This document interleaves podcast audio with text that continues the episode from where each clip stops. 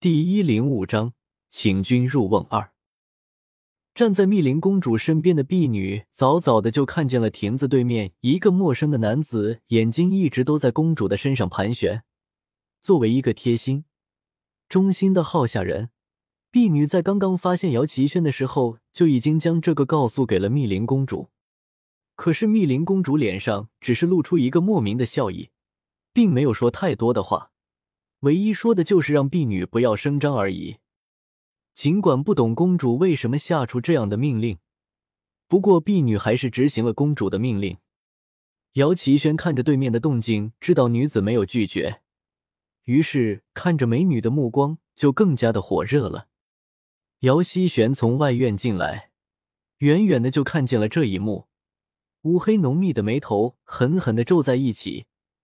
狭长的眼睛里闪现过细碎光芒，上前一步，将自己的手在姚奇轩的身上轻轻的一个拍打。本来不过是想要借此转移他的注意力的，却不想将全身心都放在美女身上的姚奇轩彻底的给吓了一跳。那个不要命的敢吓你老爷我呀！姚奇轩还没有来得及转身，自然不知道自己口中那个就不要命的人就是自己的儿子。待转身看清楚姚希璇面孔的时候，脸上却闪现过尴尬的神色，好似是做了什么见不得光的事情被人给抓包了一般。随后想起自己作为父亲的威严，装作不甚在意的咳嗽一声，拉着姚希璇朝着自己的书房里走去，期间还偶尔的、不时的装作不经意的回头，显然是对着园中的美人还未彻底的放下心神。刚刚在园中一直盯着密林公主作何？此时的姚奇轩进的屋子里，不过才堪堪坐下，还没有坐稳呢，就被姚希玄的一句话而吓得坐在了地上，转头满脸惊讶道：“刚刚院子里那个美女，不是你祖母给我聘的的小妾吗？”话一出口，姚希玄的脸色就变了。祖母要给父亲另聘小妾，他不是没有听说过。之前还以为是祖母为了抵制母亲而故意想出的离间父亲和母亲的手段，不足为虑。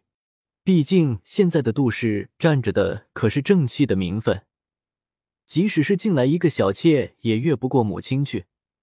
可是现在看来，明显不是那么回事儿。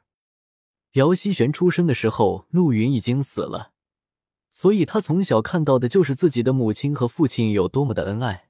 京城高门府邸里。哪一个长家人没有一个三妻四妾的？可是唯独父亲身边一直只有一个母亲，所以即使明知道姚奇轩其实没有什么能力，但是姚希玄在心底里还是敬佩这个父亲的。可是现在这个自己心中专情的父亲却明目张胆的看上了另一个女人，虽然心里百转千回，可是姚希玄毕竟是经历过战场厮杀的成年人了，惊讶很快过去。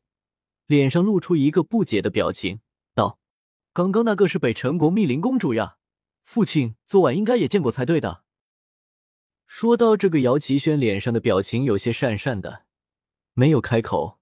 昨天在宫宴之前，姚奇轩就听说了密林公主喜欢林觉意，所以就在想着回家要怎么的教导女儿，将林世子让给公主。毕竟在他看来，在自己的女儿和公主之间。只要不是个糊涂的人，都会选择身份高贵、美貌的密林公主的。到时候谦让了公主，皇帝就会对国公府心存愧疚，那么以后自然也会得到特别对待的。他从头到尾都没有想过，自己被退婚的女儿要怎么办。一个人喝醉了酒，想要借酒壮胆，回家就将这个利于国公府的事情给办了，却不想喝过了头。早早的被人给送回了府里，今日还将来到国公府的密林公主给当做了自己未来的小妾。要是公主知道自己曾经有的想法，还不知道会怎么做呢？一想到这里，姚奇玄什么胆子都没有了，连忙嘱咐着姚希玄说话要小心，切记不可以将刚刚看到事情给说出去。而姚希玄都一一答应了。要说一国的公主可以在某个王公大臣的府邸里居住。绝对会给这个府邸里带来荣耀，可是随之带来的还有不可言喻的压力。密林公主打从一开始来到国公府，就是想着要挑衅姚锦兰，给他们点颜色看看的，自然用尽了自己最大的努力来扩大自己所带来的威压。姚锦兰虽然机敏，到底碍于身份关系，过得还是有些压抑的。这个压抑，尤其是在林觉义几天都没有来过国公府的时候，就更加的扩大了。密林公主没有见到自己想要见到的人。就只得可着劲儿的捉弄姚锦兰了，这不，好不容易才将密林公主给打发了，坐在自己床边，那种疲惫感逐渐袭来。姚小姐，姚锦兰不过刚刚坐下，甚至都还来不及感叹一声自己的疲惫，一个苦涩的声音就传来了。姚锦兰看着对面林依依脸要哭了的表情，不由得怀疑。难道这几天还有人过得比自己还累的？想着某个负气的男人，觉得这个可能性还是很大的，也不为难奉命前来传话的灵一了，淡淡道：“嗯，世子爷让属下来告诉姚小姐，这几天他会非常的忙碌的，还请你不要太过想念他了。”林一说着这个话的时候，都不由得鄙视自己的主子了。姚小姐有没有想主子，他不知道。